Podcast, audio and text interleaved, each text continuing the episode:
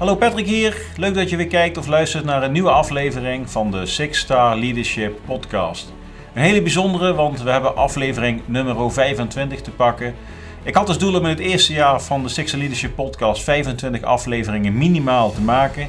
En uh, nou, het is inmiddels uh, eind november. Ja, het zal begin december zijn als deze online komt. En we hebben nummertje 25 te pakken. Een erg mooie mijlpaal, denk ik. En als ik kijk naar de lijst met gasten die we gehad hebben, dan uh, hebben we echt een hele mooie verzameling van bijzondere mensen achter de camera gehad.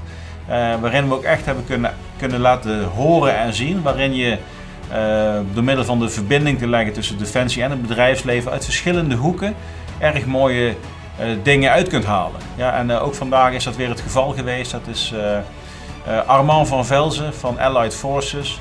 Nou, Armand, een hele relaxe kerel, kan heel mooi praten over, over zijn verleden als officier der mariniers.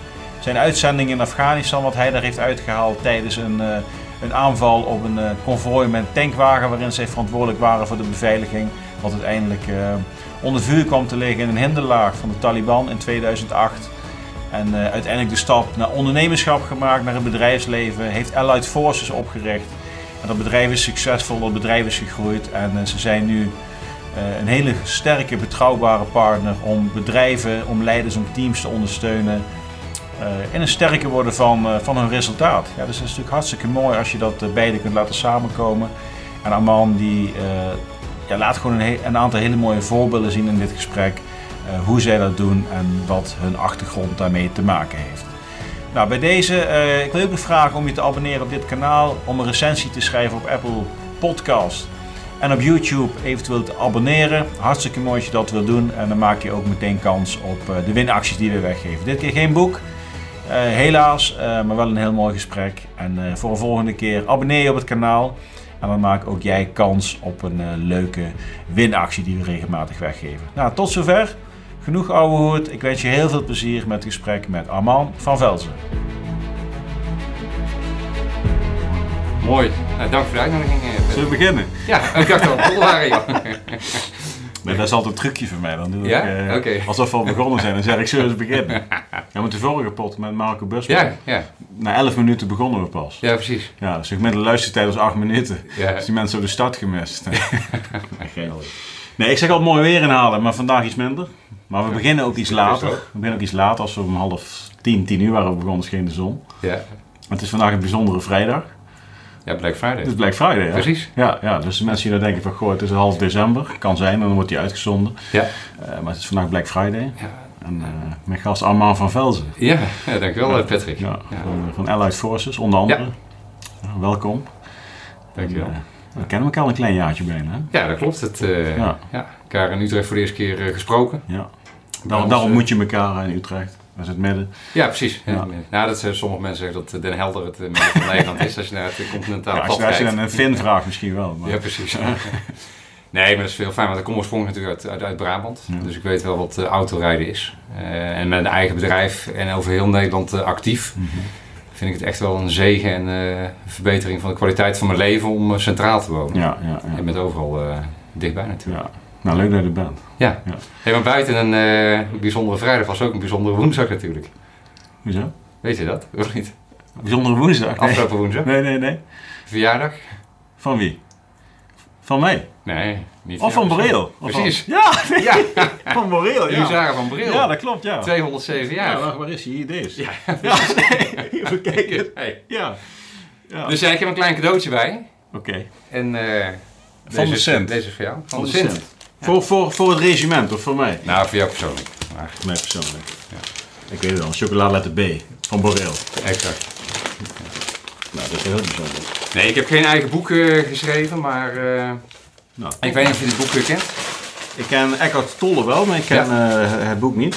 Ja. Nou, ik laat hem even in de kijkers thuis zien. Wat ouder, ouder boek, maar ik denk wel aan jou, jouw besteding. Ja, mooi man. Dus, ja, dankjewel. Ja. Namens mij, mijn gezin en het hele regiment. Ja, precies. Eckhart Tolle, Nieuwe Aarde, de uitdaging van deze tijd. Ja. Nou, mooi bruggetje naar jou. Ja. Het, gaat, het gaat een beetje over de, de, de, de nieuwe, of de fase hè, waar we in zitten. En hè, dat spiritualiteit ook een steeds grotere betekenis gaat krijgen, ja. ook in de samenleving. Uh, nou, mooi. Het hoogtepunt van de podcast is al bereikt. Ja, precies. hoogtepunt afsluiten. Goed, en deze ga ik niet weggeven. Deze houden we Nee, precies. Even voor de, voor de kijkers en luisteraars. Ja. Hey, maar wat, wat, brengt jou hier? Wat, wat is jouw raakvlak met mij en met, uh, met Sixer Leadership? Ja. Nou ja, we zijn elkaar natuurlijk heel uh, toevallig uh, op elkaars pad, pad gekomen. Ja. Volgens mij vanuit een keer een initiatief van jou om even contact te maken. En toen zou ik hier natuurlijk al eerder gezeten hebben. Ja, er was iets hè? er was iets, ja. toen brak COVID uit ja. in, in maart. Dus uh, nou ja, ik heb me toen in ieder geval ook tegen jou gezegd van oké, weet je, we gaan het de andere keren doen. Ik zit uh, zo uh, gefocust op de business, dan, dan wijkt ook, ook alles. Hè, want best wel een bijzondere periode geweest. Ik had altijd wel rekening gehouden met de next crisis, hè, maar die komt dan denk ik toch, toch onverwacht. Wil ik wel iets meer over horen zo meteen, hoe je dat ja. gedaan hebt. Ja, dus nou, dan word ik extreem taakgericht hè, met, het, met het team waarmee we mm -hmm. samenwerken. Dus dat was even niet het goede moment. Nou, toen hoorde ik ook dat jij met een Podcast Award meedeed. Dus ja, ik wacht even tot je die prijs winnen hebt. Ja. Dan kom ik alsnog. Ja, je komt, de, ja, je komt na de bekendmaking. Precies. Ja. ja. Dus uh, ja. Nou ja, het is nu 27 november. Ja. We hebben niet gewonnen, dat weet je. Nee, dat weet ik. Ja, oké, okay, maar wel genomineerd. Precies. Ja, een mooie prestatie toch? Ja, zeker. Leuke reacties uh, op gekregen? Ja, ja, ja, goed. Het is vooral de mensen die het al volgden, die zeggen: hé, hey, wat gaaf dat je dat je genomineerd bent. Hoe komt dat? Dus ja, dat weet ik ook dat niet. Dat ook, er zijn mensen die gestemd hebben. Natuurlijk heb ik wel wat mensen appjes gestuurd om te stemmen.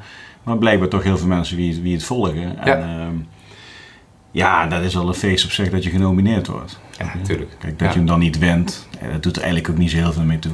Dan in een jaar tijd hebben we toch iets moois opgebouwd met alle luisteraars, maar ook vooral met de gasten. Dan zie je dat je veel kunt bereiken. Als ja, je... En gaaf dat zoiets ontstaat, hè? vanuit een idee hè, wat je dan. Uh, ja, ja, ja, ja, ja. Ja, we, we zaten net natuurlijk op de gastenlijst van het afgelopen jaar te kijken. En als ik dan terug ga naar de eerste met Arie van Engen, dat ik met mijn cameraatje bij hem op ook kantoor... Marinier. Ja. Ook marinier. Ja. Uh, die zit nou ergens in Finland waarschijnlijk en dan koude weer tegen te doen. Maar die, ja, dat was met een cameraatje en uh, ja, een beetje op pad op mijn zolderkamertje met de eerste gasten. Ja, ja nu hebben we een mooie plek. Ja. Ja, maar die, weet je, dat, dat ja, is gewoon... Is... En daar mag je ook trots op zijn, weet je. Ja. Er ontstaat iets hè, vanuit het niets. En alles uh, verandert en uh, wordt uh, voor jou hè, steeds mooi. Je kan het verder professionaliseren. Ja. als de gasten al boeken mee gaan nemen, dan... ja, dan gaat het goed. Cadeautjes, dan gaat het goed. dat is het businessmodel. ja. ja, die boekenkast is aardig gewild. ja, ja, ja. Ik. Ja. Hey, maar wat is jouw, jouw achtergrond vanuit, vanuit Defensie? Um, ja, vanuit Defensie. Ik ben op mijn 19-jarige leeftijd ben ik richting Defensie mm -hmm. gegaan. Ik ben uh, Brabantse jongen, dat hoor je misschien nog, uh, nog wel. Ja. Uh, op, geboren in Steenberg, opgegroeid in de regio Breda. Dus Breda. Best Brabant. Best Brabant, ja. ja. ja. Dus Breda, Roosendaal, Hoef om precies te zijn. Dus ik was ja, buurjongen van het Korps Commandotroepen. Dus mm -hmm. heb ik mezelf ook nog wel eens afgevraagd waarom ik daar niet terecht ben gekomen. Verklaring wel okay. gevonden later. Ja, nee, we hadden een, uh, in het dorp, uh, mijn vader had een collega, een klein dorp, 8000, uh, 8000 man, dat is een beetje ons, ons kent ons. Mm -hmm. En een collega van mijn vader, zijn zoon, die was, die was marinier en die ging naar Cambodja begin jaren 90. Ja. Dus ik was 13, 14, 15 jaar. Ja, ik vond het fantastisch, heel avontuurlijk ingesteld en grote spandoeken en vlaggen bij zijn vertrek richting Cambodja. En uh, ja. af en toe zag ik wat flarde informatie op het nieuws voorbij komen. Maar dan natuurlijk nog niet zo hoe dat vandaag de dag uh, Dat is een beetje met half, half jaren 90, begin 90 is dat. Ja, 92, 93. Ja, okay. ja. Dus uh, ja, dat maakt natuurlijk wel indruk in het dorp. Dus ik heb hem later ook, ook gesproken en ook wat, wat video's gezien. Ja, weet je, dat was in die Tour of Duty tijd. Hè. Dan zat je afgecamoufleerd ja, ja, televisie te kijken met een houten geweer. Zelf gemaakt, ja. ja dus dat ik, was... ik was altijd ziek Anderson. Ja, precies. Ja, ja, ik maar niet aan het Ja, precies. Ja, dacht ik. Ja, Dus wij speelden echt ook, uh, je had een heel groot klooster, het staat nog steeds bij ons in, in een dorp in, in, in Hoeven. Wonen er inmiddels natuurlijk niet, niet meer. Maar er lag een bos omheen, midden in het, in het dorp. Dus ja, ja, de ene periode waren we altijd om half vier middags aan het voetballen. Mm -hmm. De andere periode waren we soldaten aan het spelen. En dan werd dat uh, Tour of Duty geïmiteerd. Mm. Maar ja, ik was dus helemaal gefascineerd ook uh, door de wereld uh, van die, die van jongen die naar Cambodja ging. Mm. Dus ja, dan zit je op een gegeven moment, ik denk dat ik een jaar of 16, 17 was bij hem thuis, hè, video's te kijken hè, die er toen gemaakt werden. Dat was natuurlijk allemaal ja, exclusief, een inkijk in die wereld. Hè, totaal anders dan hoe dat vandaag de dag natuurlijk gaat, waar alles gelijk bekend is. Uh, toen is die fascinatie voor het korps uh, ontstaan. En dan, uh, ik heb eigenlijk ook niet echt, echt verder gekeken. Nee. En één keer... toen ben je verkast. Toen ben je verkast, ja. Want de, de, de militaire academie van de mariniers zit in Den Helder. Ja. Die zit niet in Breda. Nee. Correct, ja. Dat is het Koninklijk Instituut van de Marine. Ja. Um, ja, even de aanloop ernaartoe. Ik, ik speelde altijd op redelijk hoog niveau uh, tennis en ook, ook veel gevoetbald. Dus ik was wel uh, behoorlijk fit, maar ook bij, tennis met, met bondstraining en kringtraining. Mm -hmm. altijd wel ook veel aandacht besteed aan de mentale component. Drie keer per week aan het trainen, het weekend wedstrijden spelen. En tennis is natuurlijk echt een mentaal spelletje. Ja. Dus daar werd in die training ook wel echt goed, goed aandacht aan besteed. Dus ja, via volgens mij echt nog letterlijk het Veronica-bonnetje ingeschreven. Ja. En, uh, nou, en dan ga je uh, op keuring naar Amsterdam. Een hele wereldreis natuurlijk ja. voor een Brabantse jongen. Ja, achter het Centraal Station is dat daar. Ja, ja, ja. ja marine-etablissement Amsterdam. vandaag dag zijn er nog steeds natuurlijk de, de, de, keuringen. Ik ben er zelf ook daar hoofdwerving geweest later. Personeelswerving. Maar goed, hè, dat, dat, dat gaat dan allemaal nog nou, redelijk soepel. Hè psycholoog, eh, een dokter, wat, eh, wat, wat testjes. En dan mag je naar de praktische officier selectietest in Rotterdam. Nou, daar had ik me eventjes op, uh, op gekeken. Ja, dat doe ik wel even. nou, nou ja, ik, ik wist uiteindelijk wat ik ervan kon verwachten. Natuurlijk krijg je een boekje met uh, wat je gaat doen. Maar dat je een soort hel op aarde terecht komt drie dagen lang, die had ik even niet ingecalculeerd. Maar goed, snel kunnen schakelen. Maar je komt een totaal andere wereld. Ik denk, wat gebeurt mij nou joh, weet je? Ik denk, ik, ik ga hier niet... Hier niet werken, deze poppen, poppenkassen, het geschreeuw en, uh, en gedoe. Maar goed, uh, uiteindelijk hè, succesvol uh, maar wat, wat, maakt het dan dat je wel bent gebleven? Want er zijn er een hoop die denk ik echt weglopen. Ja, ja, tuurlijk. Weet je, je begint daar met, met 30 man en, en na een paar uur ben je met 20 over. En uiteindelijk mm. halen, halen er 12 of 14 het. Ja. En van die 12 of 14 hè, heb je nog een beoordelingssysteem op een vijfpuntsschaal. Dus hè, er zijn er een aantal die uh, goed scoren, maar ook een aantal die niet goed uh, scoren. Mm. Het is geen bindend advies, maar je neemt het wel mee richting uh, zeg maar de sollicitatiecommissie. En ik kreeg een hele goede beoordeling. dat ze toch gezien hadden van, nou weet je, fysiek fit, maar ook de potentie om leidinggevende te worden, die, mm. die zit erin. mentaal klopt het ook wel. Maar ik weet uh, letterlijk nog, ik ging via het Centraal Station Rotterdam uh, met de trein terug richting uh, Oudenbosch, Etteleur. Dorp naast waar ik vandaan kwam. Ik dacht van, nou weet je, dat is, dat is leuk die beoordeling, maar het gaat niet gebeuren dat ik hier ga beginnen. En dat heeft ja, een paar weken geduurd.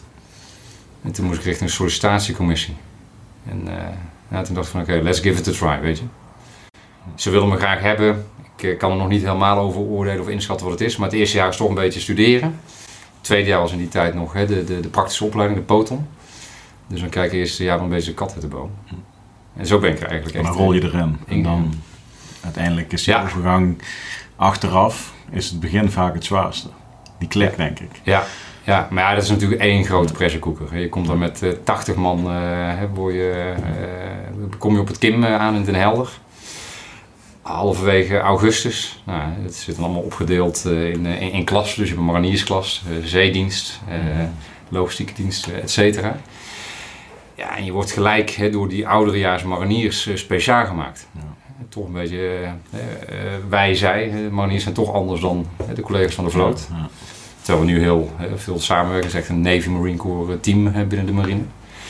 Maar in die tijd was het echt nog van, oké, wij zijn anders en uh, we gedragen ons ook anders. Ja. Zo werd je opgevoed. En uiteindelijk hè, ga je dan uh, richting Tessel uh, een paar weken. Ja. En met balken en kettingen sjouwen en een tentje slapen en eten klaarmaken. Ja. En daar kweek je die maatjesgeest, hè, die, die, die kameraadschap.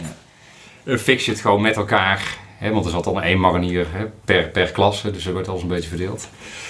fix je uiteindelijk met elkaar hè, die periode. Nou, dan kom je terug op het Kim denk van nou, dat, dat, dat is mooi. Ja, je wist trouwens wel hè, dat je een aantal weken van huis mm. was ja, toen kwam het hele studenticose gebeuren. Ja. Want het is toch een, uh, een academie, uh, net zoals de KMA dat is. En uh, we horen ook een studentenvereniging bij, bij ons onder het Korps. Mm En toen kwam daar nog even de inauguratie, of de, de ontgroening. Ja, ja, dus het was nog een week... ja.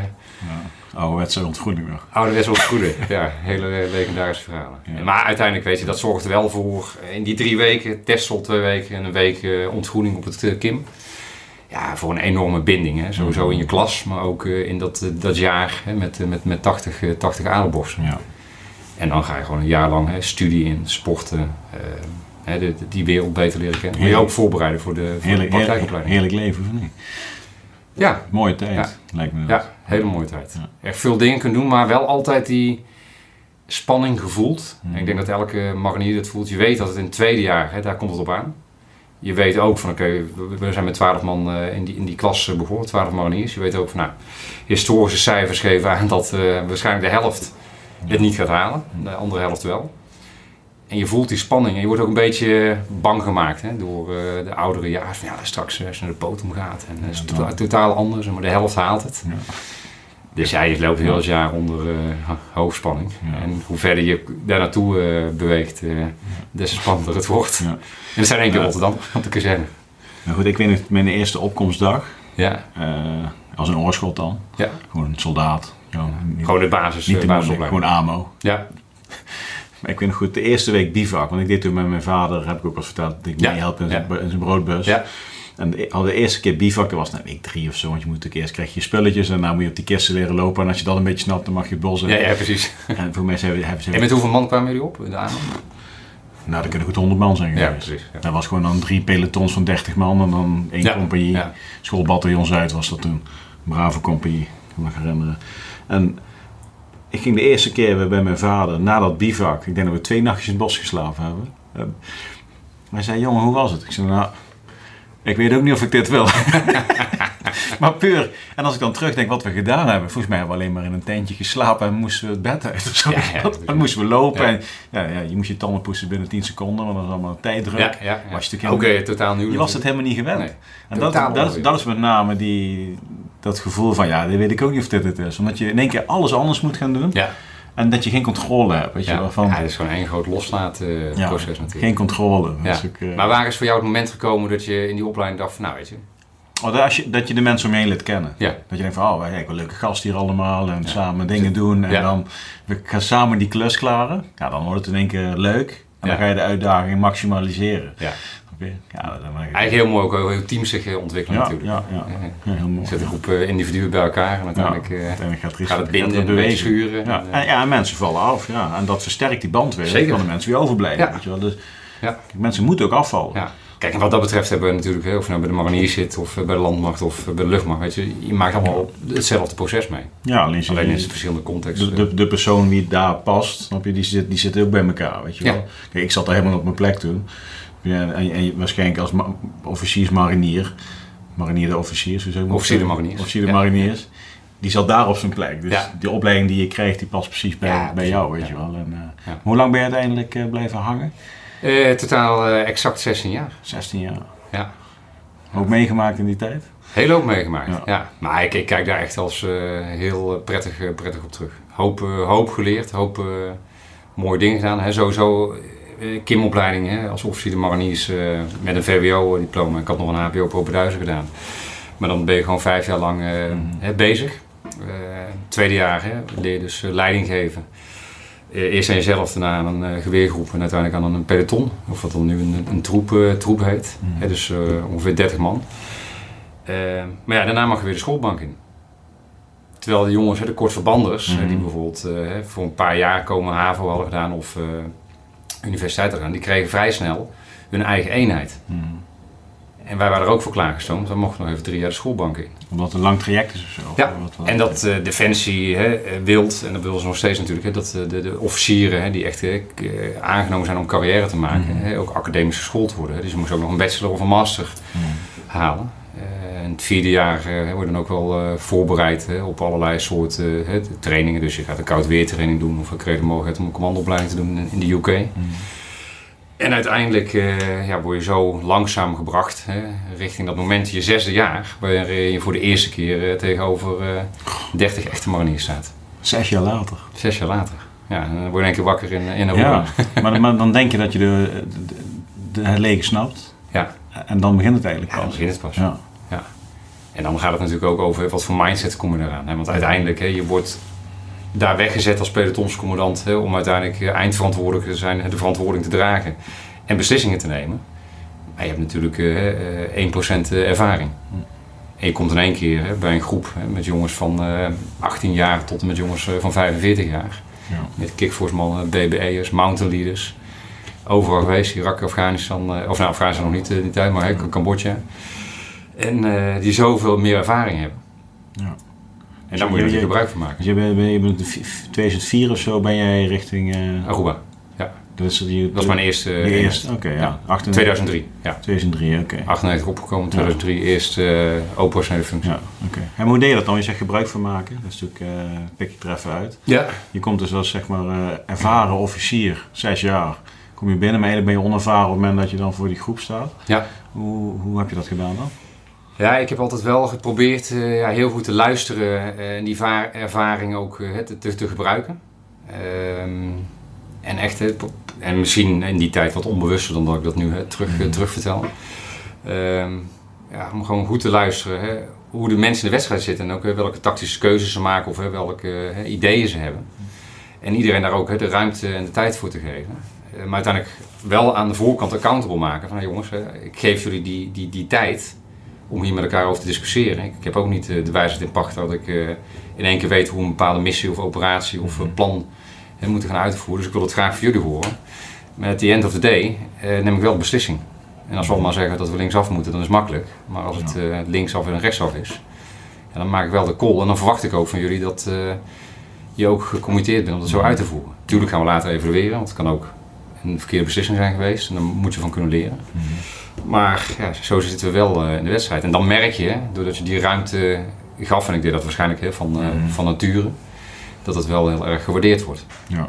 Want er zijn ook uh, ja, hè, collega's hè, die misschien wat meer uh, daarin directiever zijn. Mm -hmm.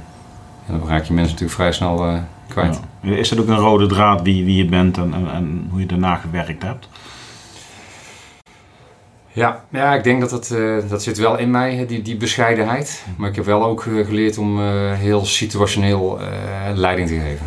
Dus ja, het klassieke voorbeeld hè, in een militaire context, weet je, als je onder vuur ligt, er is natuurlijk geen tijd om hè, met elkaar even het gesprek aan te gaan of een discussie te voeren. Mhm. Dus dan is het gewoon, ja, weet je, ik maak nu de call en we gaan later er wel over hebben hè, of dat een Ja. goed besluit is geweest.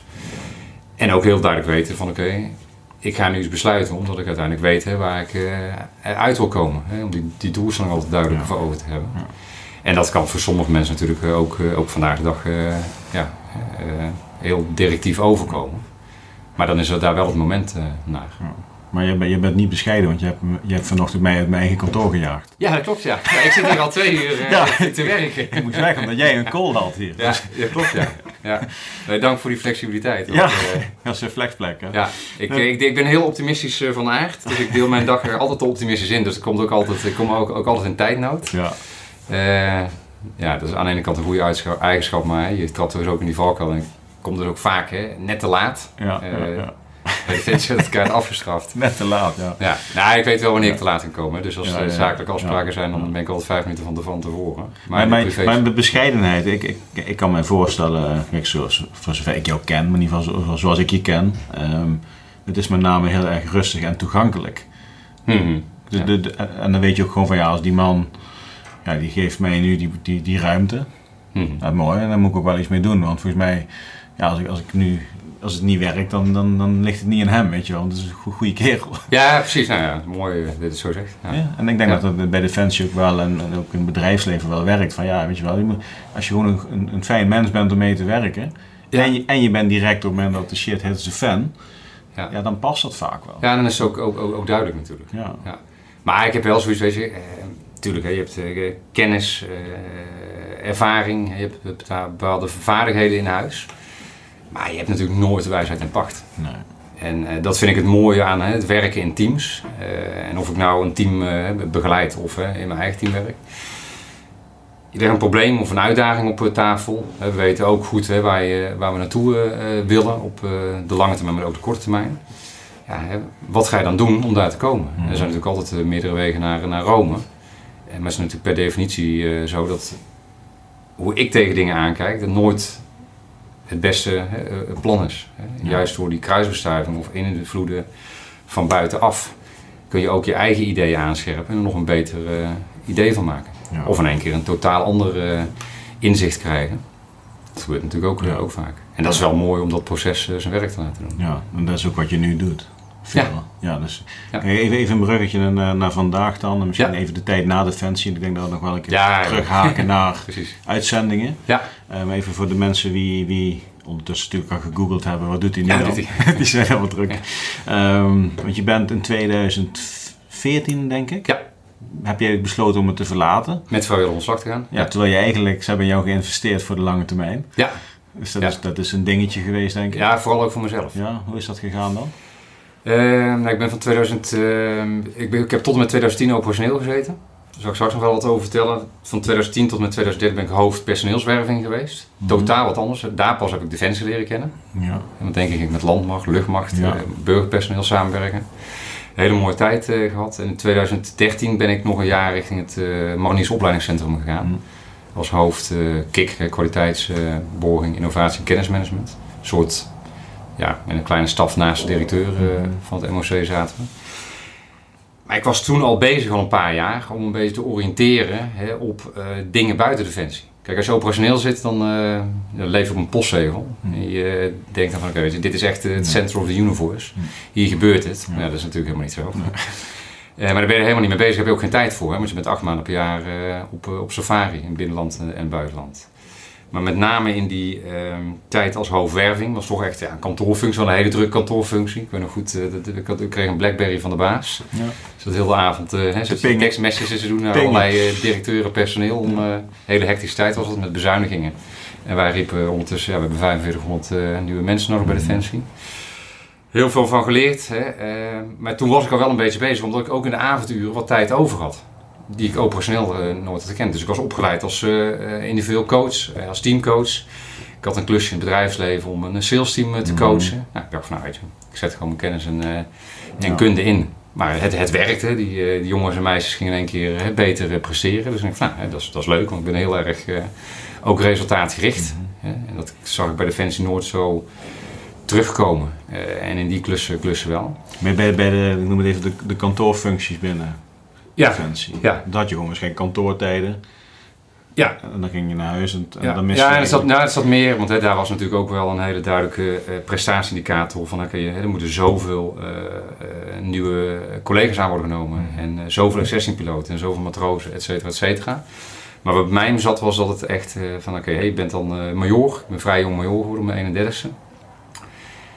Maar goed, weet je, of je nou keihard werkt of de randjes, de kantjes ervan afloopt. Eh, welke functie je ook hebt, of je nou operationeel zit of op een Mhm. kantoor, je, iedereen wordt gewoon op dezelfde manier beloond. Mhm.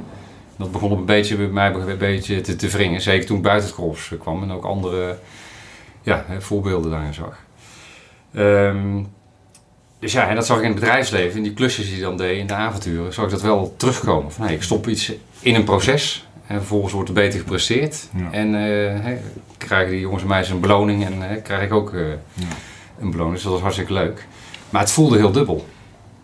Hè, want ik wist ook van, nou, ze zien mij ook straks carrière maken en uiteindelijk doorgroeien in die, in, in, in die rangen. Wat voelde dubbel op dat moment of toen je die stap had gemaakt? Nee, daarvoor nog. Ja. Ja. Ja, dat ik echt dacht van ja, weet je, eh, ik ben eigenlijk een soort twee broodheren aan het dienen. Eh, het bedrijfsleven waar ik net een beetje in eh, aan het oriënteren Mhm. was. En het, het korps, of, eh, of dat dan eh, de, commandant is, of eh, het korps als organisatie.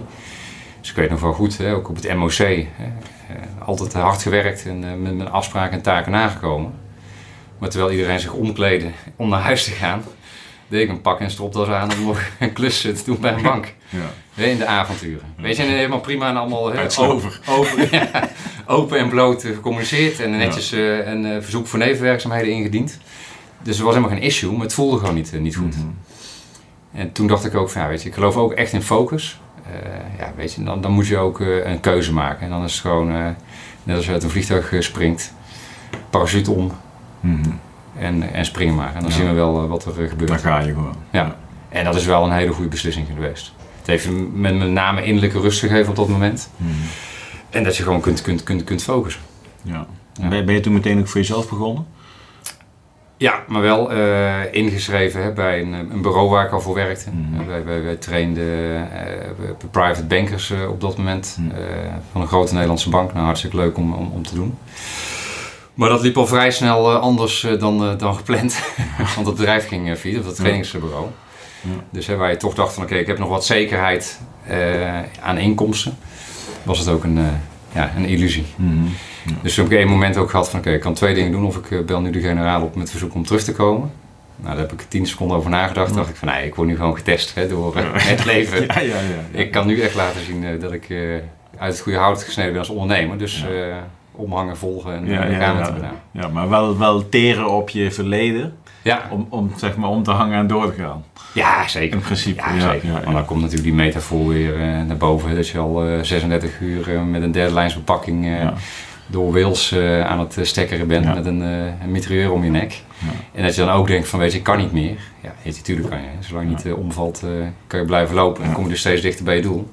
Ja. En dat soort ervaringen die jij natuurlijk ook kent, hè, die, die slepen je op dat soort moedige momenten eh, doorheen. Ja, als je toen de keuze had gemaakt om terug te gaan, was je eigenlijk geen goede militair geweest. Echt durfde uitspraak. Nee, maar even de, de, de, dus Ja. eh, de mindset van als ik maar blijf lopen, kom ik dichter bij mijn doel. Nou, dat was, op dat moment had je dat ook dus, op dat, op dat kruispunt waar je stond. Nou, als je dus was omgedraaid, Ja. en je maakt die metafoor naar, als je dus inderdaad Ja. een stekker bent, was je ook omgedraaid. Ja, en ik weet niet of je dan een, een goede, hè, eh, Ja, niet een goede militair zijn, want een bekende uitspraak is ook hè, durf eh, terug te keren. Is ook zo, ja. Want eh, als je in Noorwegen net even een verkeerde vallei pakt en met een bergkam van eh, Ja. 3000 eh, hoogtemeters en gewoon verkeerd loopt, Ja. kan wel blijven lopen, maar dan wordt de ellende natuurlijk alleen maar groter. Dus ook durf, durf terug te keren.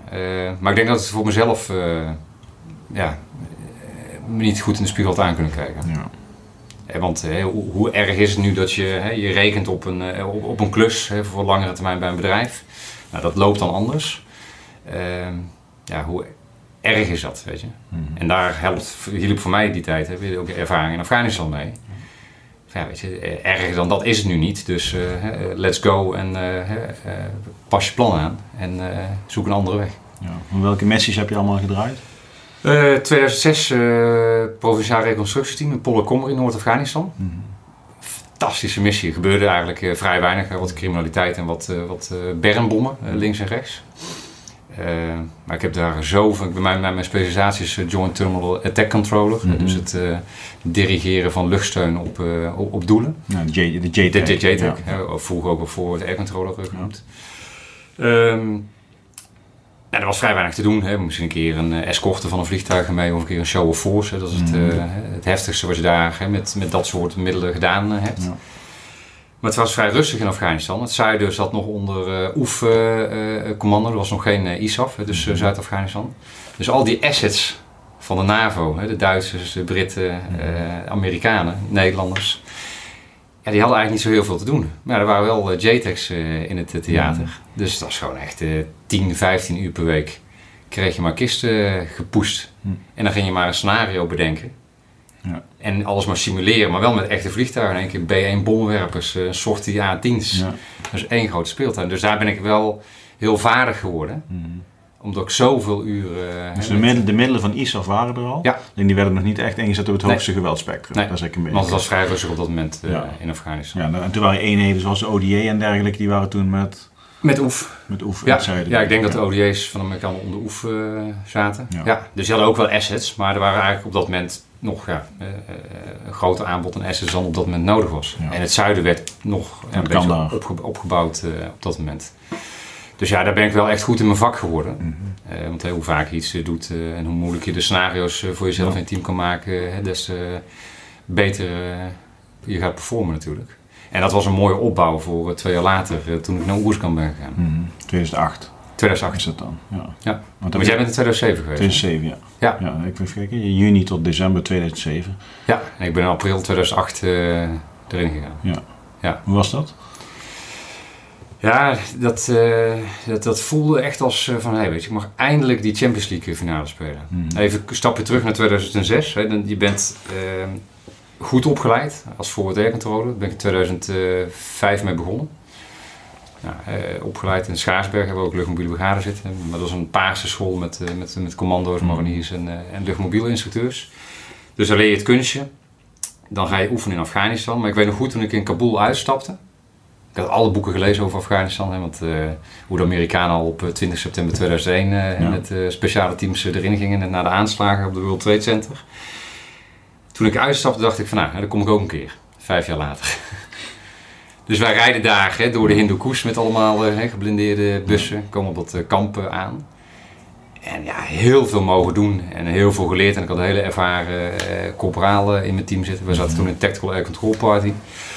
En met twee mariniers-eenheden. Dus echt, echt een top, top tijd, tijd gehad. Maar wel het gevoel gehad, ja, weet je, dan zit ik meer met al die assets. Maar ja, er gebeurt niks. Hè? Dus als ik s'avonds terugkom op het kamp, pakte ik de PC 117 Foxtrot satellietradio, uh, een satellietantenne op. En ik zat gewoon te luisteren naar de frequenties van de Britse en Amerikaanse JTEX, die al in het zuiden actief, actief waren. Ik kon gewoon live meeluisteren met hun, hun missies en wat daar gebeurde. Dus ik heb toen ook heel sterk het gevoel gehad van, weet je, ik wil gewoon op het hoogste niveau acteren. En ik zit eigenlijk gewoon nu een paar duizend kilometer te ver, uh, te ver naar het noorden. Maar goed, weet je, ze accepteren hoe die, hoe die is. Dat gevoel was wel heel sterk. Ik kwam op dat moment een, uh, een, een reservist tegen die hè, uh, ook commando was. Kwam terug in Nederland, goed bevriend met hem, hem geraakt. Kwam terug in Nederland en binnen het korps zeiden ze op dit moment van, nou weet je, uh, JTEC dat is leuk, maar ga maar wat anders doen. Dus ja, maar ja, ik ben er net opgeleid en ik ben klaar uh, voor, de, voor de volgende stap. Toen ging het uh, Taskforce Viper spelen. Hmm. Dus de huidige commandant uh, Enal Marshoff, die was toen pelotonscommandant. Die zei van, nou we gaan Viper formeren en ik heb een vent nodig die zowel luchtsteun als grondgebonden vuursteun kan inzetten. Ik was ook PC 81 mm montier geweest. Ik zei, dat ben ik. Hij zegt, ja, maar je zit nog in je uitzenderscherm. Ik zei, ja, dat maakt niet uit. Ik zeg, uh, daar zie ik wel vanaf. Dus ik stond op papier al hè, voor de eerste Viper-rotatie. Uh, of de tweede, ik weet niet precies hoe, dat, uh, hoe ver dat toen was. Maar toen kwam het een beetje het spelletje tussen het KFC en de Mariniers. En het KFC kozen voor, nou, we gaan dan gewoon een eigen JTEC inbrengen. Dus dat hoeven de Mariniers niet te doen. Dus hè, naam van de, ja. van de lijst. Ja, toen dacht ik van, ja, het zal toch niet gebeuren dat mijn kans verkeken is. Nou, lang verhaal kort. Uiteindelijk kwam er wel een opportunity, uh, omdat de landmacht door zijn uh, JTEX heen zat. Mm. die ging allemaal voor de tweede en derde keer. Heel schaarse capaciteiten natuurlijk. Dus toen heb ik ook een. Uh, toen zat eigenlijk bezig dat commerciële er al in. Mm. Ik zei tegen die overste van de landmacht, die dat, de staf landmacht mm.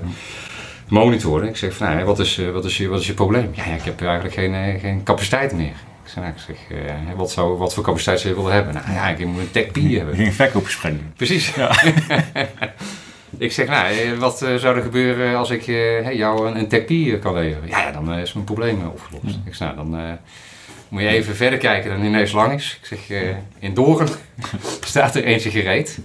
Hij zegt, ja, dat is wel echt out of the box. Ik weet niet of we de landmacht zover gaan krijgen, maar ik ga het proberen. Nou. Mm -hmm. En zo geschieden. Dus wij zijn als eerste uh, mariniers uh, TechPie in combinatie met de Forward Observers. Mm -hmm. We hebben gezegd van dan gaan we het ook het Fire Support Team uh, concept testen. De Britten deden dat al lang, de Amerikanen deden dat al, al, al lang. Bij de Anglico's. Maar wij zijn dat zeg maar met toestemming van de CDS gaan trialen. Dus ze vroegen een TechP, maar wij zeiden van je krijgt een FST. Mm -hmm. Dus Forward Observers en JTEX in één team gecombineerd van zes man moesten we ook gelijk een, een, een, een rapportage, evaluatierapport over schrijven. Dat is uiteindelijk aanleiding geweest voor een uh, defensiestudie Joint Fires. En inmiddels hebben we alleen maar FC's mm -hmm. bij de kruismacht rondlopen. Maar dat was natuurlijk uh, de kans. Uh, en dat was je derde Oeruzgan? Nee, mijn tweede. Ja. De tweede was Ja, dat was okay. Ja, precies. Ja. Dus ja, dat was fantastisch. En waar ben je toen geplaatst? Toen, ja, we waren in het zuiden toen of in het noorden? Nee, in Taringhout. Oh. Ja, en we waren dus als, we waren onderdeel van Battlegroep 6. Dus we gingen, er zaten, er zaten wel mariniers, maar dat was het OMLT. Mm -hmm. Deed een beetje natuurlijk een eigen ding met het Afghaanse leger. En wij waren onderdeel van Battlegroep 6. En er zaten ook, uh, volgens mij zat 103, Istar uh, verkenningsesquadron. Ja. ja. Uit uh, Oldenbroek, Tarde. Ja. ja. Die deden zeg maar de brievenraden verkenningsopdrachten. Viper had net een operationele pauze, dus er waren geen Nederlandse special forces mm -hmm. in het uh, gebied. Ja. Dus ja, dat was voor ons prachtig om uh, verkenningsopdrachten uit te voeren. En we hoefden niet de SF-taak over te nemen om een direct action te doen. Want dat zat natuurlijk niet in onze taak. Maar die verkenningen mm -hmm. ja, mochten wel voor onze rekening nemen. Ja, ja. fantastische tijd gehad. Echt ver weg geweest buiten de inktvlek. Allerlei gebieden in om maar gewoon te gaan kijken hoe is daar de, de situatie hoe groot is de weerstand om misschien later een, een, een, een, actie met de battlegroep op, op te plannen of een aantal mm -hmm. later. Dus ja, ik heb er echt een, een toptijd ja. gehad. Ja, snap ik. Ja. ja. Maar toen, jullie hebben ook met Australië samengewerkt. Nou, die waren er wel. die hebben volgens mij Viper afgelost. Klopt. Ja, ja, ja. we hebben er niet mee samengewerkt in de vorm van nee. dat we samen missie deden, nee. maar ze waren natuurlijk wel als eenheid in het gebied. Uh, en, en, een hele belangrijke taak, taak van een JTEC is om te deconflicteren. Je moet mm. altijd weten waar je eigen troepen zitten. Dus ook hè, waar andere eenheden dan de eenheid waar je zelf mee rondrijdt uh, ja. of rondloopt, aanwezig is. dus ja, dat, dat, dat, dat, beeld moet je wel opbouwen. Ja. En wat, is een actie die, die je echt is bijgebleven? Als je er eentje uit mag pakken. Um, nou, mag ik ook twee uitpakken? Ja, natuurlijk. Ja. nee, ik begin maar met de tweede dan. ja, dan ga ik toch anders. Ik begin met de eerste. Ja. Nee, de eerste actie was, uh, we zaten een paar weken in het gebied en we moesten Mirabat in. Mm. Met de opdracht van kijken hoe ver je kan komen en waar je de eerste weerstand uh, krijgt. En dat was een actie gecombineerd met, met 103 en de bataljons verkenningspeloton. En we zouden over twee assen voorwaarts gaan. Eerste ochtend politiepost geweest, wat laatste intel gekregen. We rijden weg met 103. Nou, we rijden echt 50 meter vol, vol op, een, op een bermbom waar een Fennec hè, dus oprijdt. Mijn commandant-element, want ik zat, we zaten met twee teams van, van drie, hè, maar het commandant-element reed daar nog, uh, nog, nog tussen. Die zat op 25 meter afstand. Ja, weet je, dat was echt uh, een wake-up call. Uh, welkom in, in Oersgan. Ook een teamman uit, of een collega uit ons team levensredde handeling verricht. dus ja, dat is naar omstandigheden hè, nog had, had erger kunnen aflopen voor die brigade. Maar dat is gelukkig ja, wel zwaar gewond, maar niet, uh, niet dodelijk. Maar dat heeft wel een stempel gedrukt op onze uitzending. Want in één keer hebben we die realiteitscheck van... Ja, het is dus niet meer een verhaaltje dat je hoort, hè, dat de bermbommen afgaan. Mhm. Maar je krijgt hem recht in je face. Ja. Met alle ellende van dien. Ja, en tijdens onze uitzending is Ronald Groen ja. in Tarnkot, ook van regiment Boreel. Ja. Is overleden. Ja, precies. Ook in de verk, ja. Dus dat maar dat heb je, dat, als je dat dan zo direct meemaakt... Ja ja, dat maakt natuurlijk enorm veel indruk. Ja. Dus wij hebben ook gewoon. Uh, tuurlijk, weet je, je, je kan die emoties en, en, en weet, er zit natuurlijk ook angst achter. Hè, die kan je een plek geven en hè, je, je, laat jezelf niet verlammen. Mm Maar ja, je rijdt natuurlijk continu uh, door uh, met het idee van ja, weet je, het is de Postco Loterij, iedereen speelt mee. Ja. Ik weet niet, weet niet wanneer die afgaat en wie, wie getroffen wordt. Ja. En met die stress en of je hem nou bewust mee maakt, onbewust zit hij natuurlijk sowieso ja, heb je nog wel 4,5 maand uh, uh, te gaan. Ja, dat was vrij in het begin al. Ja, dat was na twee, twee, drie weken. Ja, precies. Dus dat was wel, uh, was wel heftig. Um, maar ja, ik weet niet hoe jij dat hebt ervaren hè, toen je zo'n impactvol ja, incident meemaakt. Nou ja, goed, wij, wij hadden Martijn Rossi vrij snel als, als dodelijk incident. Ja. En, en daarvoor, en ook na twee, drie weken, ook al de eerste, ja. de eerste kogels. Vrij snel. Ja, het, het, het het geeft je wel meteen een mindset van oké, dit is dus schijnbaar hier normaal.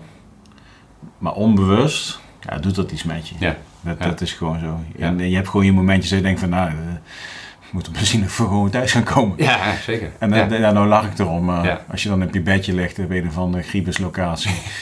en je gaat, dat gaat door je hoofd heen en je, gaat voor zes keer hetzelfde liedje draaien. Je denkt aan thuis. En dat zijn maar minuten. Ja. Maar ja, dat is wel bijzonder als je erover terugdenkt. Ja, natuurlijk het doet iets met je. Kijk, En daarna slaap je en dan, een paar uur later op, ga je weer op patrouille en dan is het weer weg. Ja. Maar het zit er wel onder. Ja. Nou, ik, ik weet wel uit die tijd, ik was echt altijd blij als we te voet uh, eruit gingen.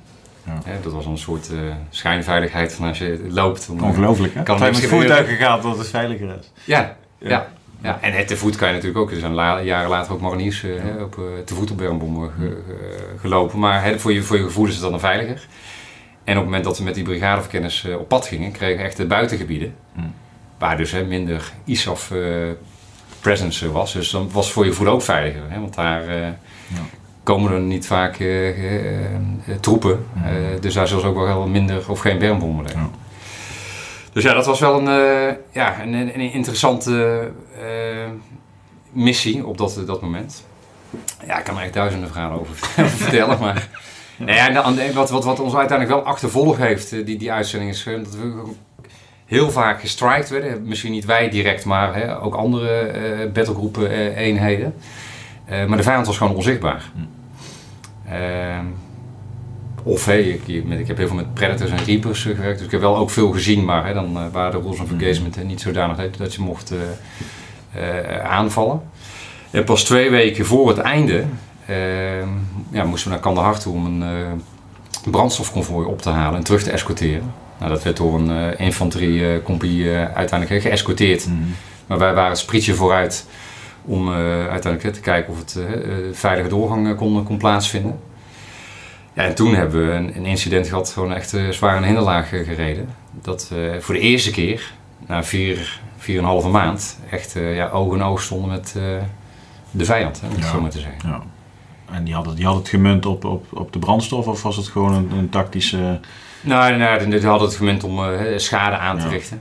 En uh, zo'n langzaam verplaatsend uh, brandstofconvooi. Hmm. En we waren natuurlijk al op de heenweg uh, ja. richting Kandahar gegaan, dus we wisten van, nou, er komt iets. Nou, en heel het gebied is natuurlijk vol met spotten. Er was net een gevangenisuitbraak geweest. De maand ervoor heb ik nog artikelen van, vanuit de New York Times. Duizend mannen in één keer bevrijd. Nou, een hoop boefjes en uh, preparing for a major attack. Hè? Uh, dat stond al in de krant voordat wij die operatie gingen doen. Dat ze jullie gezien hebben, want er is helemaal geen stof daar. Nee, precies. nee. En we waren zo onvoorspelbaar. Ja. De route in dezelfde. Ja, je had geen andere mogelijkheid natuurlijk. Ja, ja. Er was maar één route. Maar vertel, hoe, hoe ging dat dan? Je, hoe, verplaats eens even naar die situatie. Ja, nou ja, wij, wij, wij, wij, we wisten van oké, okay, we gaan op het midden van die route, ik denk mhm. dat het ongeveer 120 kilometer was van Tarinkout naar Kandahar. Op het midden van die route zit een vallei waarin gekanaliseerd wordt. De rest is een beetje eh, de woestijn of, of goed te overzien. Dus dat uh, wordt, het, wordt het knelpunt. Nou, eh, wat doe je dan als JTEC? Je maakt een tijdsplanning in een overleg hè, met, uh, met de onzien commander. En je hangt het vol met vliegtuigen. Nou, als iets van strategisch belang is, en dat, dat, dat is dit, krijg je hogere prioriteit. De hoogste prioriteit is natuurlijk als je in een vuurgevecht zit, een troops en contact. Ja. Maar uh, dat zaten natuurlijk niet, maar we konden dus wel die, die assets aanvragen. Dus dat was op de heenweg gebeurd, maar op de heenweg gebeurde niet zoveel. Ja, een paar uh, klein kaliber beschietingen. Wat ons wel aangaf, van er zit dus wel in, het, in het gebied vijand, maar ze doen niks. Maar die lui weten ook natuurlijk van, je komt terug. Wij komen terug. ik had een tolk ook in het voertuig zitten. Dus ja, die was die, die frequentie aan het afluisteren. En zegt de kapitein, hij zegt, ik onderschep net een bericht. Uh, haal, de, het water en de meloenen naar beneden, want uh, het feest gaat zo beginnen. Ik zeg, ja, what the fuck, weet je, wat, uh, wat, wat, bedoel je daarmee? Hij zei, nou, hij was veel met SF-operaties mee geweest. Hij zegt, ja, weet je, dit, dit is het reis erop, dus direct gewoon in hinderlaag te rijden. Alleen we hadden heel veel problemen gehad op de terugweg vanuit Kandahar. We waren later vertrokken dan gepland. in, de, in, de, in de stad Kandahar was wat lastig oriënteren. Uh, waren wat in het comfort hè, wat, wat, wat zaken van voertuigen afgevallen, lek, uh, gevallen, lekke banden. Hè, dus we verloren tijd, tijd, tijd en tijd. En we kwamen zes uur later dan gepland bij vallei aan. Hm. Dus al die assets waren al ingecheckt. Hè, Amerikaanse bommenwerpers, uh, Engelse tornado's, et cetera, et cetera. Ik zei, weet je, er is nog niks aan de hand. Ja, ik, Oké, ja prima, dan gaan we ergens anders naartoe, want uh, je hebt ons nu nog niet nodig. Hè? Dus dan kan je die assets natuurlijk ook weggeven naar andere eenheden die ze nodig hebben. Dus op het moment dat het bericht van die tolk binnenkomt, had ik nog twee Nederlandse F-16's. Nou, die waren bijna bingo fuel, zoals het heet. Dus ze, hadden, ze zaten bijna zonder brandstof, dus die moesten gaan tanken. Uh, hoog in de lucht bij een vliegend eh, BP-station. Ja, een slangetje eruit. Dus ik zeg tegen mijn, uh, mijn commandant, mijn team, teamleider... Ik zei, ja, het enige wat we kunnen doen is nu onze spierballen laten zien. Dus uh, doe maar een show of force op 100 voet. Met afterburners. Hm. Nou, zo gezegd, zo gedaan. Dus die F-16's komen naar beneden, die janken over die vallei heen. Oorverdovend lawaai natuurlijk. trekken weg om te gaan tanken. Ja, en uiteindelijk, 10, 15 minuten later, rijden volle bak een, een hinderlaag ja. Ja, dan is het uh, een, een waas en doe je alles uh, op, uh, op skills en drills. En je brengt, brengt het vuur uit, zo goed en kwaad als dat, als dat mhm. kan. Ik ben ondertussen bezig met het aanvragen van, van luchtsteun. Prioriteit stijgt, want je zit in een gevechtssituatie. Dus we zijn naar weg gemanoeuvreerd. En nou, na een kwartier, denk ik, zaten we in een positie, een soort overwatch. Ondertussen kwam het brandstofconvooi aanrijden. Mhm. Jullie reden er vooruit? Ja, wij reden vooruit. Ja. Ons in commando maakte call oké. We blijven rijden. Hè. Er kwam ondertussen 82 mm mortiervuur. Mm. Uh, nog van de, van de Russen waarschijnlijk overgehouden. Ja. Uh, dus dat vuur hè, komt binnen, wordt steeds nauwkeuriger. Er wordt met, met douchekas geschoten, met, met, met, met klein kaliber. Niet meer op ons zozeer, maar wel op het inkomende hè, konvooi. Ons in commando zegt: Oké, blijf maar rollen, blijf maar rollen, blijf maar rollen. Uh, want zolang we in beweging zijn... Uh, ja, maakt het moeilijk. Ja, maakt het moeilijk. Dus ja, uiteindelijk lang verhaal kort. Hè, we hebben daar een soort overwatch gezeten. Ik, ik, wist nog wel dat ik heel erg gefrustreerd was. omdat er zoveel was fout gegaan. Mm commandant die besloot dat om later te vertrekken. reservewielen die van, van voertuigen afvielen waardoor we moesten stoppen. En allemaal de schuld geven natuurlijk, lekker buiten jezelf. Ja, dat is de reden dat we hier in deze shit zitten. Ja. achteraf misschien had ik zelf wel iets te strak mijn vliegtuigen gepland. En had dat ook. Hè. ja, je had geen tijd voor uitloop. Ik had geen tijd voor uitloop. Hè. dus weet je, je kan altijd naar jezelf kijken. Ja. Maar je merkt ook hè, als, als, als teamcommandant uh, binnen zo'n zo, zo, zo, zo'n team, hoe ik in de wedstrijd zit, wordt natuurlijk uh, factor 2 gekopieerd door je teamleden. Mm want je bent leidinggever, je geeft altijd het voorbeeld. Dus ja, ik zag ook van, ja, weet je, dit gaat zo niet werken. Weet je. Dit, dit gaat, we zijn misschien meer tegen onszelf aan het vechten dan tegen hè, die, die hinderlaag gewoon net uh, uit zijn, maar waar ze direct het konvooi last van krijgt. Mm. Dus toen is er wel een, een mindset switch gekomen. Wat ik later hè, ook koppel aan het extreme ownership gedachtegoed. Maar op dat moment natuurlijk niet zo bewust door had. Maar toen dacht ik van oké, weet je, we moeten echt anders gaan denken. En weer het beste uit onszelf gaan halen. Want anders komen we hier nooit, nooit levend weg. Hmm. Ja, en dan komt er een nieuwe energie in het team. het doel is weer duidelijk, oké, wij moeten gewoon zo snel mogelijk die observatiepost vinden. Want dat zijn de ogen en oren die al die wapens hmm. van de Taliban aansturen inclusief dat 82 mm mortier. Ja, en dan, weet je, dan kom je weer in een flow en dan, dan lukt ook in één keer alles. En in één keer uh, een corporaal uit het team uh, die zegt van, hé, hey, kijk eens om een Swarovski-kijker. En ik zie daar op 1500 meter afstand ja. Twee paks zitten met een radio en antenne. Ja. Ja. Nou, en dan uiteindelijk komen de twee Amerikaanse F-15's en bouwt dat zich helemaal op. En doe je je inzet met, het, met het luchtwapen. En in één keer ja, is heel die dreiging van dat vijandelijke vuur is er niet meer. En dat is wel mooi dat je, je eenheid die je ondersteunt, die echt zwaar onder vuur laat op dat moment. En later op het kamp, hè, al die uh, brandstoftrucks, eh, allemaal gaten in de diesel uh, spoten, of ja, spoten niet uit, maar liepen liep eruit. Dat je dan ja, zo'n effect kunt, kunt realiseren. En daar levend weg kunt komen, zonder gewonden. Ja. Zitten veel lessen in, of niet? heel veel Ja, ik, weet, ik weet natuurlijk wat je nu doet, maar dat is, dat, er zitten zoveel dingen in die je ook al tussendoor benoemt. Ja. Ja, met de kennis van nu natuurlijk. Ja. zeker met de kennis van nu. Want op dat moment doe je gewoon je werk van oké, ik moet uh, on time, on target en safe dat wapen inzetten. En het moet ook lukken. En ik heb uh, al duizenden uren achter mijn naam staan.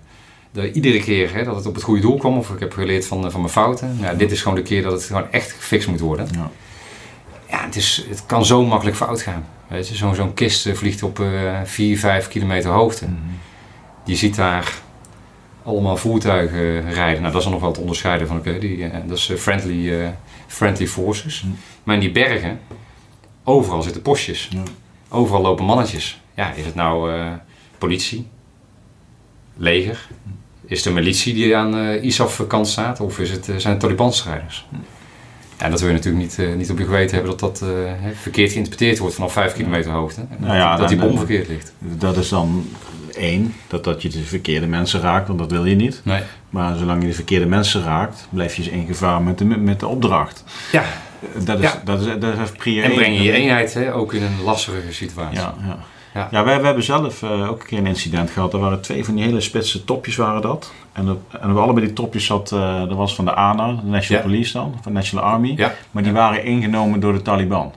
Oké. en, en dus wij werden ook met mortieren bevuurd. En, en ja, er ging, ook vuur aanvragen. Nou, we moesten één topje kiezen. Ja. Ja, we verkozen de verkeerde. Dus dan gaat die actie door. Ja. Terwijl, terwijl jij we wisten van ja, waar, waar, zit, waar zit de dreiging? Ja, en dat, dat zijn dan split-second keuzes. het is zo, zo lastig. Je staat onder, eh, onder zware druk. Nou, dat zul je zelf ook ervaren hebben. Het is gewoon situational awareness krijgen. In zo'n moeilijk terrein, hè, met, met, met, met, kogels die om je oren vliegen.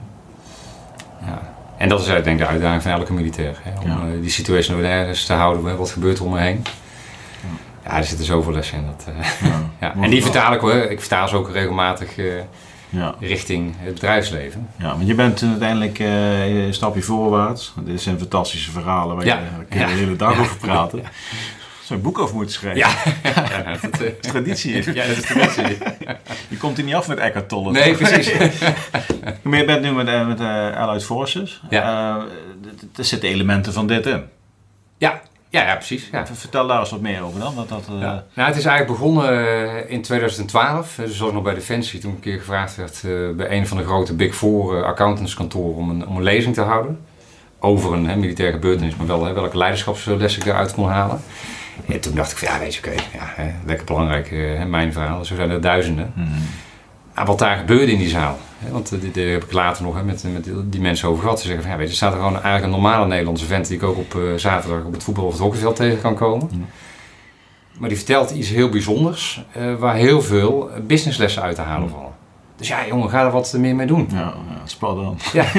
En je staat er niet als een of andere hè, uh, 2 bij 2 meter uh, stereotype militair. Nee, gewoon als gewoon normaal, normaal Nederlands, mens. Ja. Nederlands mens. Ja, ga er wat meer mee doen. En toen werd ik langzaam maar zeker een beetje gestimuleerd. Ja, weet je, dus blijkbaar wat, wat ik en wat wij mee hebben gemaakt, ja, er zitten hele interessante lessen in. Dus toen ben ik dat een beetje gaan ontdekken. Na 2014 eruit gegaan. Ja, toen gebeurde er wel iets aparts, want toen dacht ik van ja, weet je, dat, dat, is, dat leuk en ik wil best een keer een, een, een lezing uh, doen over mijn ervaringen. Maar ik ga vooral afscheid nemen van uh, heel die mariniers identiteit. Ja, die fase heb ik ook gehad. Eerst ja, afscheid nemen. Eerst afscheid nemen. Dus uh, nou, bedrijf opgestart met een compagnon. genaamd Business Take-Off. Dus we gaan ondernemers helpen om een business te lanceren. Ja, business cool. Take-Off. Echt op een achtermiddag verzonnen ja, wat gaan we doen? Ja, we hebben geen concepten, we hebben geen website, we hebben geen klanten. Nou, we gaan maar een beetje coachen en, en, en, en trainen. Ja. Zo is dat begonnen. En zo kregen we onze eerste klanten. Podcasten was toen nog niet. Nee, Anders had je dat ook gedaan. Ik heb nog met, met een potlood en een cassettebandje. ja, ja, een beetje plakken. ja. Dus uh, zo zijn we, zijn we begonnen. Echt gewoon hè, met, met een hoop drive en uh, goede intentie. En ook gewoon hup, rammen, uh, niet te veel nadenken, gaan met die banaan. Nou, dan krijg je een beetje hè, je eerste klanten. Uh, toen heeft het tot en met 2017 geduurd. We waren een beetje drie jaar bezig met dat lastige begin natuurlijk. Hè, van ook uh, die zekerheid bij het trainingsbureau wat uiteindelijk uh, failliet ging. Dus we moesten het echt allemaal zelf, ja. zelf doen. Dus echt, echt letten op de uitgaven. En nou, had je weer een mooie opdracht binnengehaald. Nou, voor twee personen nou, kan je misschien twee maanden salaris van uitbetalen. Maar dan staan we weer op nul. Weet je. opnieuw. ja, we beginnen weer opnieuw. Ja. Dus ja, dat was wel een, een, bumpy ride, zeg maar. Maar goed, weet je, wel geloof, geloof in gehad dat het goed zou komen. Dus dan zie je het langzaam maar zeker groeien. Toen is mijn compagnon, die wilde graag nog een keer hè, wat anders doen in zijn ondernemerscarrière. Dus wilde heel graag richting procesoptimalisatie. Nou, wij zijn echt van, van, van, de, van de menskant ontwikkelen van uh, mm. mensenkapitaal. Dus daar kwam toen een split goed uit elkaar gegaan. Voor mij ook wel even een bezinning geweest van nou, wat betekent dat voor mij? Ga ik dan alleen verder? Of uh, ga ik ook wat uh, anders doen? Ga ik ook het bedrijfsleven zelf in en bij een, echt een vaste team binnen het bedrijf me aansluiten? Mm. En toen heb ik aan de klanten gevraagd van dat moment van oké, waarom zijn je eigen klant geworden? Ik dacht, ja, dat kan ik nou wel vragen na drie jaar. Ja. En die gaven het voor de hand liggende antwoord. Ja. nou, wat jullie doen, doen jullie goed. Hm. Uh, maar goed, weet je, dat kunnen meerdere mensen. Maar juist die achtergrond bij het korps, bij Defensie, hm. ja, dat is wat niet veel uh, con-collega's uh, kunnen, kunnen zeggen. Dus dat is wat jullie uniek maakt. Dus ga er nou eens wat meer mee doen. Nou, en zo is Allied Forces ontstaan door echt uh, met een knipoog richting dat verleden te zeggen van hey, we gaan het, uh, de ervaring en de kennis vanuit het uh, korps gebruiken in combinatie met ervaring en kennis in het bedrijfsleven. En zo is Allied Forces ontstaan. Dus niet too much van hey, hier komen een groep militairen naar binnen die jullie uh, gaan, gaan helpen. de helft van onze mensen is, is marinier, maar de andere helft is psycholoog of heeft ervaring in het bedrijfsleven. Dus we mhm. willen het echt goed in, in, in balans houden. Maar wel gebruik maken van die metafoor. Hè, want die metafoor die staat toch voor. Hè, uh, ja, doorzetten, je doelen realiseren, het inzetten van talenten in het, in het team. En linksom of rechtsom gewoon die klus klaren. Ja. En ja, dat is, dus je gaat je duidelijker positioneren betekent ook dat je makkelijker gevonden wordt en dat je meer hè, eh, bedrijven krijgt hè, die uh, zeggen van ja, weet je, dat is precies wat we willen. Mm Er zijn ook bedrijven die natuurlijk zeggen van ja, weet je, maar we hoeven helemaal niks van te hebben. Mhm. Want we, die hebben een heel ander beeld van uh, de militaire wereld. Vaak ook niet correct, hè, want die zijn allemaal geframed door die Hollywood films. Ja. maar goed, weet je, dat, ik geloof er wel in. Hoe duidelijker je positioneert, des te beter je gevonden wordt. Ja, maar zie je nou ook dat, dat, dat potentiële klanten bij jullie uitkomen omdat ze ook dat beeld hebben van het Hollywood-leger, zeg maar? En dat je ze dan eerst even moet bijstellen? Of? Nee, nou ja, weet je, kijk, uh, ik denk dat, ik, ik zeg het altijd zo, weet je, als je op gesprek gaat, namens Allied Forces, uh, je staat of 1-0 voor of 1-0 achter. Kijk, mensen die het militaire bedrijf goed begrijpen en ook zien dat de hiërarchie niet in de organisatiestructuur zit, maar echt in de missie.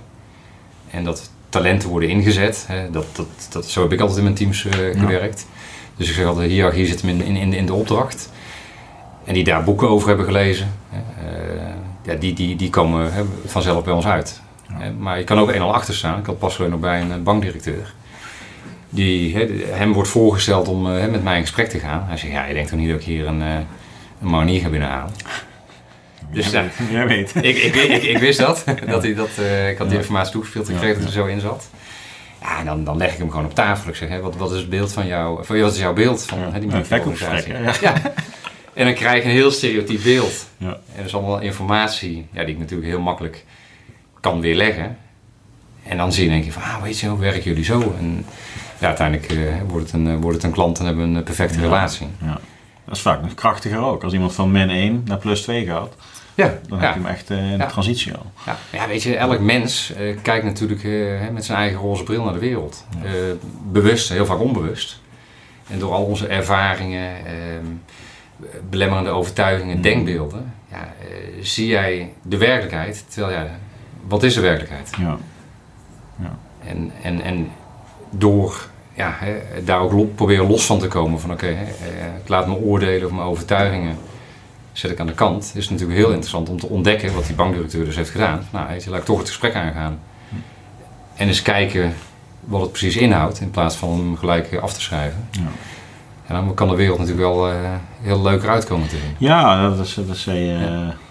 Marco de vorige gast ook. Van, ja, iedereen heeft zijn eigen waarheid. En dat is prima. Ja.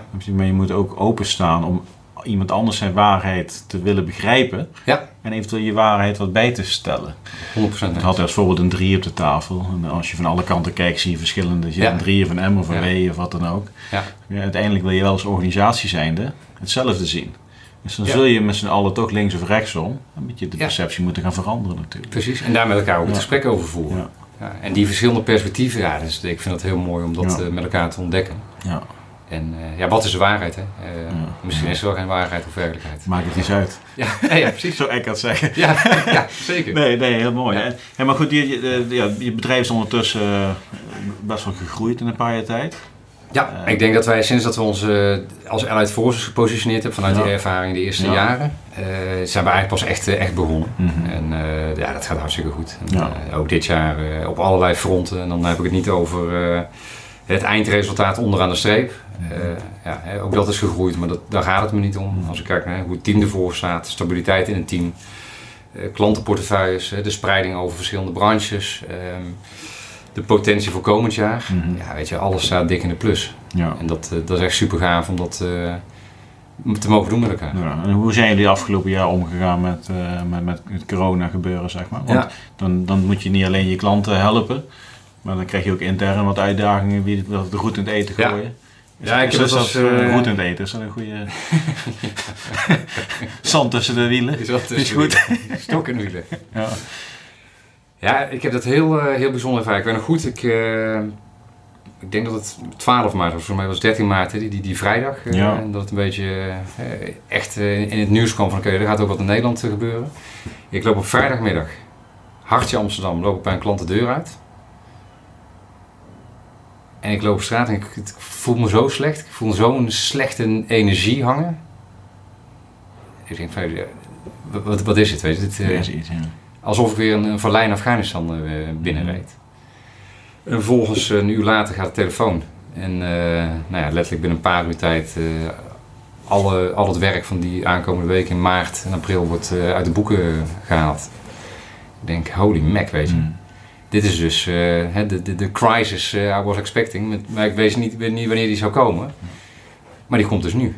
En dat heeft echt wel anderhalve maand geduurd. geduurd want je agenda wordt leeggeveegd, hè, de bedrijfsagenda. Iedereen, elke klant is bezig met zijn eigen shit. Dus ja, je bent in één keer out of, uh, out of business. En je weet op dat moment niet van, nou, weet je, gaat dit een paar weken duren, een paar maanden. Is dit het eind van je bedrijf? Dat echt gewoon met een hard stop tot, tot het einde komt. Dus ja, ik heb dat wel heel, uh, als heel bijzonder, maar ook als heftig ervaren. Hoop, Ja. uh, emoties die naar boven komen. Ik, wow, weet je, wat gaat hier gebeuren? Maar goed. ehm, Ben je, ben je op dat moment ook teruggegaan naar dat moment van die hendelaar? Ik denk van wacht eventjes. Dit, dit, dit lijkt voor mij een soort van situatie. ja, ja, Ik, ik moet ook die, wat je ook heel mooi Ja. net zei, van nou weet je wel, eh, toen ik de controle weer had, ontstonden om me heen weer dingen. En die, die jongen met die Swarovski die in één keer, ja. als je zelf weer goed zit, dat dan de rest weer... Ja, ja, dat kan ik nu wel zeggen dat dat eh, zo gegaan is. Op dat moment handel je toch eh, vanuit je onderbewuste. Mhm. Hè, dus eh, het is eventjes eh, wat, wat, er gebeurt, onzin nu. En Dan, ja, dan kom je met je team eh, samen. Eh, ik denk dat wij binnen onze cultuur, binnen ons team en ons bedrijf, omdat er ook eh, die marinierscultuur echt in zit, omdat de helft natuurlijk uit het korps eh, vandaan Mhm. komt, wel echt goed gedijen in uitdagende en dynamische omstandigheden.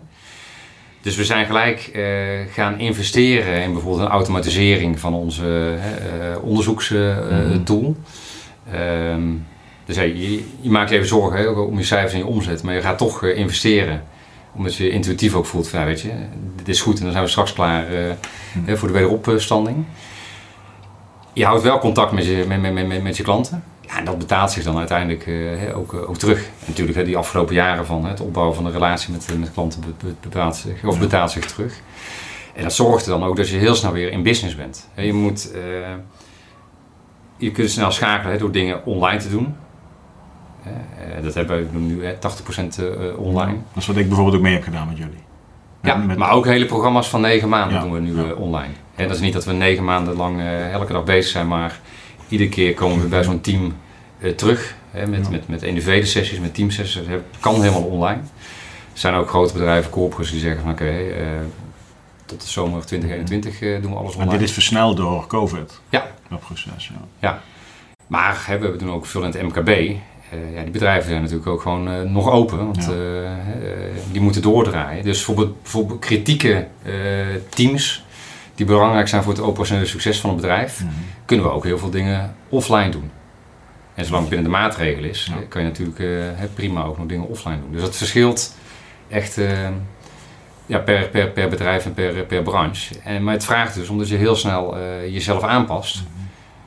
En eh, ja, Ja, maar ik denk, ik denk jullie klanten, eh, die hebben, hebben ook even hun uitdagingen gehad. Sommigen hebben het Ja. heel zwaar gehad, sommigen hebben er misschien in gewonnen. Dat kan ook, Ja. hè? er zijn ook winnaars. Dus misschien, er zijn alleen maar winnaars eigenlijk uiteindelijk. tuurlijk. Ehm, maar je wilt ook aanhaken bij een partij die vooruit gaat. ja. Want daar ben je juist naar op zoek. ja. Je bent niet naar Allied Forces op zoek die nog eventjes zichzelf wat opnieuw het uitvinden is. Nee, precies. Je door, ja, je door. Ja. Ja. Ja. En, dat, en, dat, eh, ja. En, en, en dat is mooi. En, en, en dan zie je dus ook, en dat is wel, hè, toen eh Business Take of Allied Forces werd, hè, heb ik ook de keuze gemaakt van oké, ik wil niet meer in die coaching- en trainingshoek blijven hangen. Mhm. Want dan word je ook zo gezien. Nou, als er een keer een nieuwe crisis komt, en of het dan economische is of, of met COVID, dan zie je dus gewoon hè, de standaardreactie. Oké, eh, we gaan ons focussen op onze kernactiviteit van het bedrijf. En coaching en training is nu even niet belangrijk. Nou, misschien is het juist wel belangrijk, maar hè, die keuze wordt wel altijd gemaakt. Of budgetten worden hè, naar beneden bijgesteld, dus daar gaat dan een streep doorheen. En toen we in 2017 over Allied Forces begonnen na te denken, hebben we ook de keuze gemaakt. Oké, wij willen echt gewoon hè, die, die, die businesspartner zijn. Hè, dus het effect wat je wilt bereiken in jouw business, hè, een omzetvermeerdering of een cultuurverandering of hè, er moet een eh, externe audit eh, gedaan worden. Dat is het effect waar je ons op koopt. En met de mensen Mhm. in het bedrijf die daar verantwoordelijk voor gemaakt worden, die gaan wij begeleiden. En tuurlijk besteden we ook aandacht aan coaching en ontwikkeling en, en training, Dat is onderdeel. maar het is een middel. Ja. En dan kom je weer terug hè, bij mijn werk als uh, Air Control, als JTEC. Het effect werd altijd expliciet gemaakt hè, door, door een commandant, Mhm. hè, wat hij wilde bereiken. En hoe ik dat dan deed, met welk vliegtuig of met welk wapen of met welke sensor, ja, dat is niet van belang als ik het effect maar reduceer. Dus ja, toen was voor mij ook wel de cirkel eh, rond. Eh, en dat zie ik dus nu ook, eh, zien we dat ook uitbetaald worden. Want wij zijn dus vol in business. Terwijl bedrijven die echt op coaching en training zitten, Ja. ja, sommigen het echt ook heel lastig hebben. Ja, dus dat is ja, achteraf dan weer een, Ja, een en- goede en, keuze geweest. En, en die worden ook wakker geschud om een businessmodel aan te passen. Ja, dus weet je, dit Ja. is eh, ja, never waste a good crisis. Ja, ja, ja. dit heeft ons ook echt Ja. sterker gemaakt. Het heeft ons ook echt ervoor gezorgd dat we het maximale uit onszelf en uit het team zijn eh, gaan halen. Ja, dat is wel super gaaf om weer mee te maken. Ja, dat snap ik. Maar het is, het, het is niet niks wat er op dit moment gebeurt in de wereld. Nee, ja, het is echt... Maar ik denk als we, Ja. over, als we over tien jaar verder zijn, dan denk je van goh, als je toch eigenlijk kijkt hoe goed we met z'n allen door gewoon slim, flexibel, positief vooruit Ja. te blijven kijken, Ja. Is het ook wel gewoon er- erheen gegaan misschien. Ja, ja, ik, ja, ik ben echt heel benieuwd. maar ik kan niet voor iedereen spreken. Hè? Nee. Dat is, eh, Ja, ik ben echt heel erg benieuwd wat wij hier eh, als maatschappij van, van, gaan leren. ja. Want hoe kijk jij er tegenaan? en dan heb ik het een beetje over de West-Europese Nederlandse maatschappij. Ik persoonlijk ga er heel veel van leren. Ja. Eh, ik denk als maatschappij zijn, ik, ik denk dat als we eigenlijk een jaar verder zijn, Dat iedereen weer vijf keer per jaar eh, het vliegtuig pakt en... Dat denk ik, Ja. ja. En, en dat, dat, dat gevoel krijg ik een beetje als je naar de politiek kijkt. Die blijven op oude manieren gewoon bediscussiëren, aanvliegen, communiceren, korte Ja. termijn belangen. En dan kom je niet aan om impopulaire besluiten, Mhm. wie je nu moet gaan nemen misschien wel. Ja, toch niet neemt, straks hoeft het niet meer. En dan is het 2023 en dan eh, krijg je standaard een eh, extra vaccinatie als je geboren wordt. En dat is het dat, weet je wel. Dat is mijn gevoel een beetje. Maar, maar, maar je ziet ook wel een beweging ontstaan van ja, ik, ik wil niet meer terug naar hoe het was. Ja. Dus ik hoop echt dat daarin een, eh, ja, voor mezelf ook. Kijk, toen COVID kwam, dan dacht ik, Mhm. oh ja, ja, ja, dan moet je net verhuizen en zo. Ja, maar ik ga kantoor huren. Ja, hoezo dan? Ja, ik ga nu meer thuiswerken op de podcast. Dit is het moment om daarin te gaan investeren. Ja. Had ik mooi. ook niet kunnen doen. Ja. En dan, dan was dit misschien wel niet meer geweest. Kijk, dus er, er ontstaan mooie dingen uit. Ja. En nu moet je Ja. kijken, oké, wat is er dan uiteindelijk voor de toekomst bestendig? En eh, ja, er zijn heel weinig vliegtuigen nog hier. Ja. Ja, ja nou, als je op flight radar kijkt, Ja. dan hangt het, wel- hangt het vol natuurlijk. Maar ja, ik snap wat Nee, maar er, ja. er, er vliegt natuurlijk ontzettend veel rond hier. Ja. Kijk, in de afgelopen half jaar is dat gewoon een stuk minder. Ja. De lucht is gewoon blauw hier. Dat, dat was eerst. Ja, eh, ook wel blauw, maar een beetje lichtblauw. Ja, ja, precies. Ja, dus ja, dat zijn wel dingen, daar moet je wat be- bewust van zijn. Ja, ik weet je, ik, waar ik altijd aan terug moet denken, gewoon, ik weet, in, in het begin was er zo'n saamhorigheid. En dan eh, even gewoon in Nederland in de maatschappij van, hey, Ja. we gaan hier samen gaan we dit eh, fixen. Nou, vond ik mooi om te zien. Hè, want eh, we zijn toch een maatschappij die steeds verder individualiseert. Eh, maar dat, hè, dat, dat, dat samen komen we hier doorheen, dat komt heel duidelijk naar voren. Nou, met name hè, tijdens de eerste golf, toen we echt nog wat- ons zorgen maakten, Mhm. maakten van oké, wat gaat er überhaupt gebeuren? En, eh, hè, hoe eh, eh, zwaar eh, gaat, gaat het worden? Ja, en als je dan nu weer kijkt, en ook hè, met, met die polarisering in de maatschappij en vaak ook hè, in de politiek. En eh, Mhm. als je naar de andere kant van de oceaan kijkt, hè, daar kunnen ze Ja. natuurlijk ook wat van. eh, weet je, dat, dat, dat, dat verbinden en dat, dat samen doen. Ik, ik hoop. Er is iets veranderd. ja, maar ik, ik hoop dat we het ook vast kunnen houden. Ja. Kijk, er, ik, ik, ik durf daar niet. eh, ik, ik ga iedere ochtend, eh, een paar keer in de week in de ochtend rijd ik de stad in hier. En dan, ja, heel veel koffietentjes zitten allemaal dicht. Ja, Maar je kunt dat to go halen. Ja. Dus iedereen staat buiten. ja, Dat is een kopje koffie. Dus ik spreek met mensen nu, ja. die ik normaal nooit ontmoet zou hebben. Dan zit je achter, je, achter je laptop ja dat, is zelfs mooi natuurlijk. Hè? Ja. Kijk, maar d- dat kan niet anders dan dat, dat er wel iets uit ontstaat. ja? Alleen ja, of het de hele maatschappij veranderd heeft. Op het moment dat je eigen huis en haat in gevaar komt, dan vind je het allemaal prima. Ja, Maar dan ga je toch even terug naar jezelf. ja, tuurlijk. En, en dat, dat gebeurt nu dus. Kijk, in de eerste fase, nou, de regering die ondersteunt wat. We helpen elkaar, hartst- hartstikke leuk.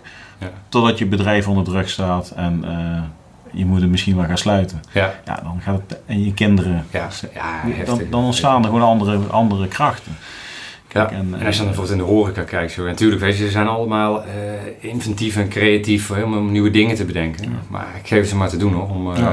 in één keer eh, zo eh ja, buitenspel te worden Ja. gezet. Maar goed, het overkomt ons, dus het zal wel, eh, Ja, tuurlijk, ja, je hebt er geen invloed op. het zal wel eh, met een reden voorbij komen Ja. in ons leven. Ja, dat, eh, dat geloof ik ook in, ja. Hey, maar als je nou kijkt naar, eh, vanuit, Allied Forces, maar ook vanuit, vanuit jou, wat je nu allemaal gedaan hebt. ehm, en, en, je, en je zou een, een ondernemer of een leidinggevende of, of Hmm. iemand nu iets, iets willen meegeven. Dan zeg van, nou, dit is wel voor het komend jaar. eh, Mijn eh, les van de dag.